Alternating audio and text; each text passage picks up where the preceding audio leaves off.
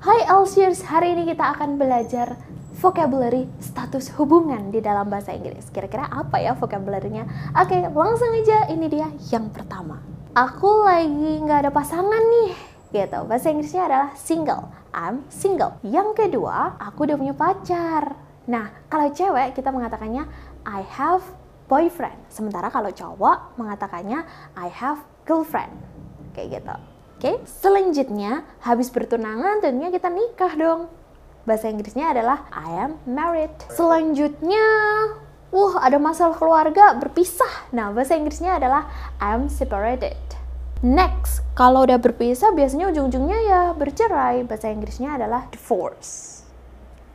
Bercerai, divorce.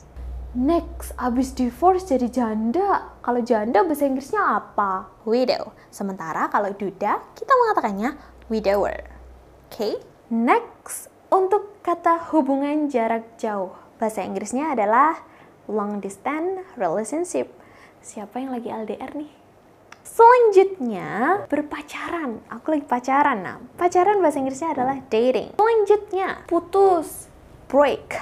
Next, ada kata teman friend. Kalau teman tadi itu friend, kalau sahabat adalah best friend. Vocabulary selanjutnya, balikan. Bahasa Inggrisnya adalah in return relationship. Next, mantan. Kalau mantannya laki-laki, berarti kita mengatakannya ex-boyfriend. Sementara kalau mantannya perempuan, kita mengatakannya ex-girlfriend. Kemudian kalau cuma dianggap teman aja gitu, pacaran enggak tapi punya hubungan spesial, cuma dianggap teman doang. Namanya adalah friend zone friendzone, zona pertemanan aja. Kemudian selanjutnya adalah gebetan gitu ya. Bahasa Inggrisnya adalah crush. Segitu dulu untuk materi hari ini.